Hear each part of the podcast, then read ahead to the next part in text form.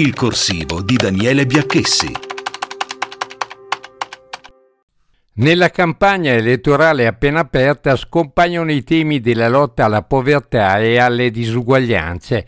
Gran parte delle forze politiche vorrebbero abolire il reddito di cittadinanza, sono favorevoli alla chiusura della norma all'intero centrodestra, Azioni Italia Viva e più Europa. Risulta più sfumata la posizione del PD, restano nettamente contrari alla soppressione della legge 5 Stelle Sinistra Verdi Unione Popolare. Certamente il reddito di cittadinanza, così come lo abbiamo visto fino ad oggi, andrebbe riformato, magari orientando il suo obiettivo proprio verso la vera povertà, con controlli maggiori, più capillari sulla platea dei richiedenti. Del resto la fotografia scattata già da Istat nelle ultime ore da Eurostat richiede una maggiore attenzione da parte delle forze politiche.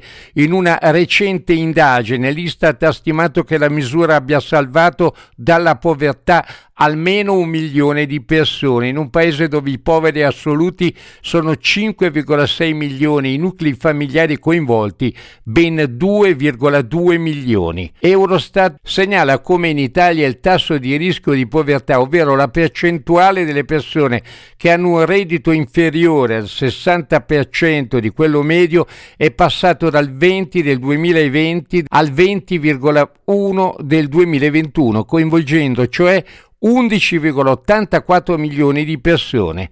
Non è difficile immaginare che con i forti rincari, a cominciare dalle bollette energetiche, la situazione sia destinata a peggiorare ulteriormente nel 2022.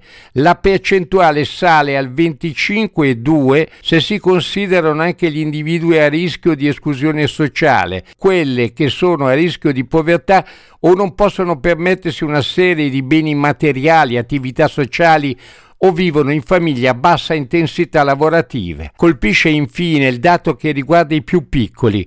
Oltre un bambino italiano su quattro con meno di sei anni vive in famiglie a rischio di povertà assoluta o relativa.